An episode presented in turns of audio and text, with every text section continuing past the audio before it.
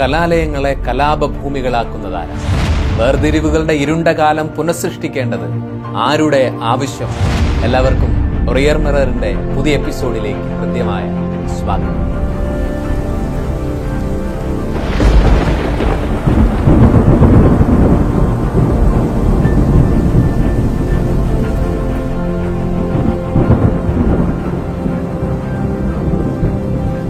കർണാടകയിലെ കലാലയങ്ങൾ കലാപത്തിന്റെ ഭൂമികയായിട്ട് മാറിക്കൊണ്ടിരിക്കുന്നതിന്റെ വാർത്തകളാണ് ഈ ദിവസങ്ങളിൽ നമ്മൾ കേട്ടുകൊണ്ടിരിക്കുന്നത്.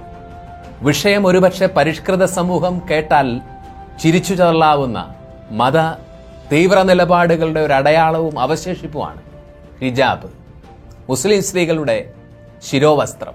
കർണാടകയിലെ ഉടുപ്പിയിലെ ഒരു കോളേജിലാണ് ക്യാമ്പസ് ഫ്രണ്ടിന്റെ സജീവ പ്രവർത്തകരായ കുറച്ച് പെൺകുട്ടികൾ യൂണിഫോം നിയമം നിലവിലുള്ള കർണാടകയിലെ ഉടുപ്പിയിലെ കലാലയത്തിലേക്ക് ഹിജാബ് ധരിച്ചുകൊണ്ട് പ്രവേശിക്കുകയും മതപരമായ അവശേഷിപ്പുകളെയും അടയാളങ്ങളെയും നിരോധിച്ചിട്ടുള്ള മതേതരമായൊരു ക്യാമ്പസ് വിഭാവനം ചെയ്യുന്ന വിദ്യാലയത്തിന്റെ അധികൃതർ അത് നിഷേധിക്കുകയും ചെയ്തപ്പോഴാണ് പ്രതിഷേധവും സമരനാടകങ്ങളും അരങ്ങേറുമ്പോൾ ഇതിനെ പ്രതിരോധിക്കാൻ ജയ് ശ്രീരാം വിഴികളുമായിട്ടും കാവിഷാളുകളും തലപ്പാവുകളുമായിട്ടും സംഘപരിവാർ സംഘടനകളുടെ അനുകൂലികൾ രംഗത്തെത്തുന്നതോടുകൂടിയാണ് സ്വച്ഛമായിരുന്ന ഒരു വിദ്യാലയത്തിന്റെ വിശുദ്ധമായ അന്തരീക്ഷം കലാപത്തിന്റെ ഭൂമിയായിട്ട് നാളിതുവരെ തോളിൽ കൈയിട്ടും ഒരേ പാത്രത്തിൽ നിന്ന് ഭക്ഷണം കഴിച്ചും നടന്നിരുന്ന വിദ്യാർത്ഥികൾ കണ്ടാൽ പരസ്പരം കല്ലെറിയുമാറ് ശത്രുതയിലും വിദ്വേഷത്തിലും സ്പർദ്ധയിലേക്കും വഴിമാറുകയും ചെയ്യും.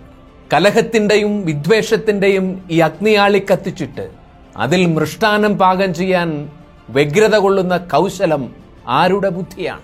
ഹിജാബ് വിവാദത്തിന്റെ ചരിത്രം അറിയുമ്പോഴാണ് ലോകത്തെല്ലായിടത്തും പൊളിറ്റിക്കൽ ഇസ്ലാം എന്ന് പറയുന്ന തീവ്ര ആശയം നടപ്പിലാക്കാനുള്ള ഒരു രഹസ്യമായ രീതിയാണ് ഈ ഹിജാബ് വിവാദങ്ങൾ നമ്മൾ മനസ്സിലാക്കും. രണ്ടായിരത്തി പത്തിൽ ഫ്രാൻസിലാണ് ആദ്യമായിട്ട് ഹിജാബ് വിവാദം തലപൊക്കുന്നതും. പിന്നീട് വലിയ സമരങ്ങളും ക്രൈസ്തവ ആരാധനാലയങ്ങൾക്കു നേരെ. എതിർ സ്വരമുയർത്തുന്ന വിമർശിക്കുന്ന അത് അധ്യാപകരാണെങ്കിലും സാഹിത്യകാരന്മാണെങ്കിലും അവരുടെ തലയറക്കുന്ന കിരാതത്വത്തിലേക്ക്.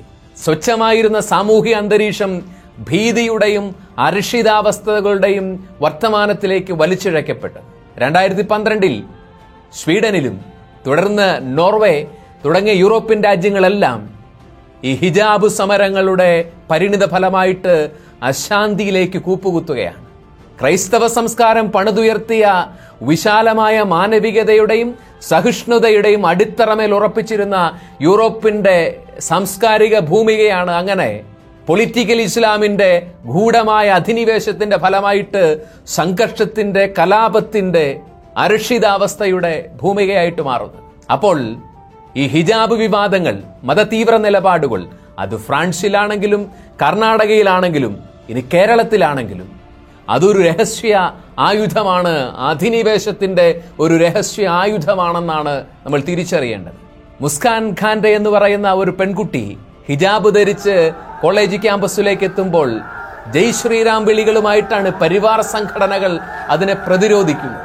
ഇവിടെ അത്ഭുതകരമായ കാര്യം ഈ പെൺകുട്ടി തന്നെ എതിരിട്ട പരിവാർ പ്രവർത്തകരെ തിരിച്ചു എതിരിടുന്നത് അള്ളാഹു അക്ബർ എന്നുള്ള തികഞ്ഞ മതപരമായ മുദ്രാവാക്യം ഉയർത്തിയിട്ടാണ്. ഇസ്ലാമിക സംഘടനകൾ അഞ്ചു ലക്ഷം രൂപയാണ് പാരിതോഷികം പ്രഖ്യാപിച്ചത്. ഹിജാബാണ് എന്റെ പ്രഥമ പരിഗണനാ വിഷയം. വിദ്യാഭ്യാസം രണ്ടാമത് വരുന്നു എന്ന് പറയുന്ന ഈ പെൺകുട്ടി അക്ഷരാർത്ഥത്തിൽ ആധുനിക ഇന്ത്യയെ ഞെട്ടിപ്പിക്കുകയാണ്. നമ്മുടെ യുവതലമുറ മതതീവ്രവാദത്തിന്റെ മതപരമായ സങ്കുചിതത്വത്തിന്റെ ഇത്രമേൽ വിഷലിപ്തമായ ഒരു വർത്തമാനകാലത്തിലേക്ക് എത്തി നിൽക്കുന്നു എന്നുള്ളത് ആശങ്കപ്പെടുത്തുകയാണ്. ഇന്ത്യയുടെ ഭാവി എന്താണ്? യുവതലമുറ ഇങ്ങനെ മതപരമായി തീവ്രമായി പ്രതികരിച്ചു തുടങ്ങിയാൽ. യഥാർത്ഥത്തിൽ അല്ലാഹു അക്ബർ എന്നു പറയുന്നതിന് പകരം മതതീവ്രവാദികളുടെ വർഗീയവാദികളുടെ ജയ് ശ്രീരാം വിളികൾക്ക് ജയ് ഹിന്ദ് എന്നോ ഭാരതമാത കി ജയ് എന്നോ പറഞ്ഞിരുന്നെങ്കിൽ ഈ പെൺകുട്ടിയെ അഭിനന്ദിക്കാമായിരുന്നു ഇത്തരക്കാരായ കുട്ടികളിൽ നാളെ ഭാരതത്തിന്റെ ഭാവി സുരക്ഷിതമാണെന്ന് ആശ്വസിക്കാമായിരുന്നു. എന്നാൽ സ്ഥിതികൾ അങ്ങനെയല്ല. നാളിതുവരെ നാം നേടിയ സകല പുരോഗതികളെയും ഒരു നൂറ്റാണ്ടിനപ്പുറത്തേക്ക് പിന്നോട്ടടിക്കുന്നുമാറ് അപകടകരമാണ് ജീവിക്കാൻ കൊള്ളാത്ത വിധത്തിൽ സാമൂഹിക പരിതോവസ്ഥകളെ സംഘർഷപൂരിതമാക്കുന്നതിന്റെ അടയാളങ്ങളാണെന്നുള്ളതാണ് നാം ആശങ്കയോടെ തിരിച്ചറിയുന്നത്. റിയർ മിററിന്റെ യഥാർത്ഥ വിഷയത്തിലേക്ക് വരാം. യൂണിഫോമിനെ കുറിച്ചാണ് കേരളത്തിലും കർണാടകയിലുമൊക്കെ സ്കൂളുകളിൽ യൂണിഫോമുകൾ ഉണ്ട് യഥാർത്ഥത്തിൽ മിഷണറിമാരുടെ ക്രൈസ്തവ വിദ്യാലയങ്ങളുടെ ആവിർഭാവത്തോടുകൂടിയാണ് യൂണിഫോം എന്ന് പറയുന്ന ഒരു ഡ്രസ് കോഡ് വിദ്യാലയങ്ങളിൽ നടപ്പാക്കി തുടങ്ങിയത്. ഇടതുപക്ഷ പുരോഗമന കൂലിയെഴുത്തുകാർ കോളനി വാഴ്ചയുടെ അവശേഷിപ്പെന്ന് പുച്ഛത്തോടെ അതിനെ അധിക്ഷേപിക്കുമ്പോഴും തുല്യതയുടെയും സാമൂഹിക നീതിയുടെയും മഹത്തായ ഒരു അടയാളമായിട്ടാണ് സ്കൂളുകളിൽ യൂണിഫോം ആവിഷ്കരിക്കപ്പെട്ടത് എന്നുള്ള ചരിത്രം ഇന്നത്തെ തലമുറ വിസ്മരിക്കപ്പെട്ടിട്ടുണ്ട്. അതിഹീനമായ ഒരു ജാതി തരംതിരിവും വ്യവസ്ഥയും നിലനിന്നിരുന്ന ഭാരതത്തിന്റെ കേരളത്തിന്റെ പശ്ചാത്തലത്തിൽ മിഷണറിമാരാണ് സകലർക്കും പ്രവേശനമുള്ള വിദ്യാലയങ്ങൾ പള്ളിക്കൂടങ്ങൾ തുറന്നു കൊടുക്കുന്നു അവർണനും സവർണനും ഒരേ ബെഞ്ചിലിരുന്ന് വിദ്യ അഭ്യസിച്ചു അങ്ങതാണ് പക്ഷേ ജാതി തീവ്രതയുടെ അടയാളങ്ങൾ വേഷവിധാനത്തിൽ നിലനിന്നിരുന്ന ഒരു സമൂഹത്തിൽ അതേ അടയാളങ്ങൾ ക്ലാസ് മുറികളിൽ വന്നപ്പോൾ വിദ്യാലയങ്ങൾ മാനവികതകൾ വളർത്തുന്നതിന് പകരം ജാതി വേർതിരിവുകളെ നിലനിർത്തുന്ന ഇടങ്ങളായിട്ട് മാറിയത് മിഷണറിമാർ വിശുദ്ധ ചാവറയച്ചനെ പോലെയുള്ള യഥാർത്ഥ സാമൂഹിക പരിഷ്കർത്താക്കൾ വേദനയോടെ തിരിച്ചറിയുകയാണ്. ബ്രാഹ്മണൻ പൂണൂലും പിൻകുടുമയും പൊന്നേലസും കൊണ്ട് തിരിച്ചറിയപ്പെട്ടപ്പോൾ സ്വർണാഭരണങ്ങൾ കൊണ്ട് ക്ഷത്രിയനും മുട്ടിനു താഴെ എത്തുന്ന ഒറ്റമുണ്ടുകൊണ്ട് വൈശ്യ സമുദായവും തിരിച്ചറിയപ്പെട്ടു.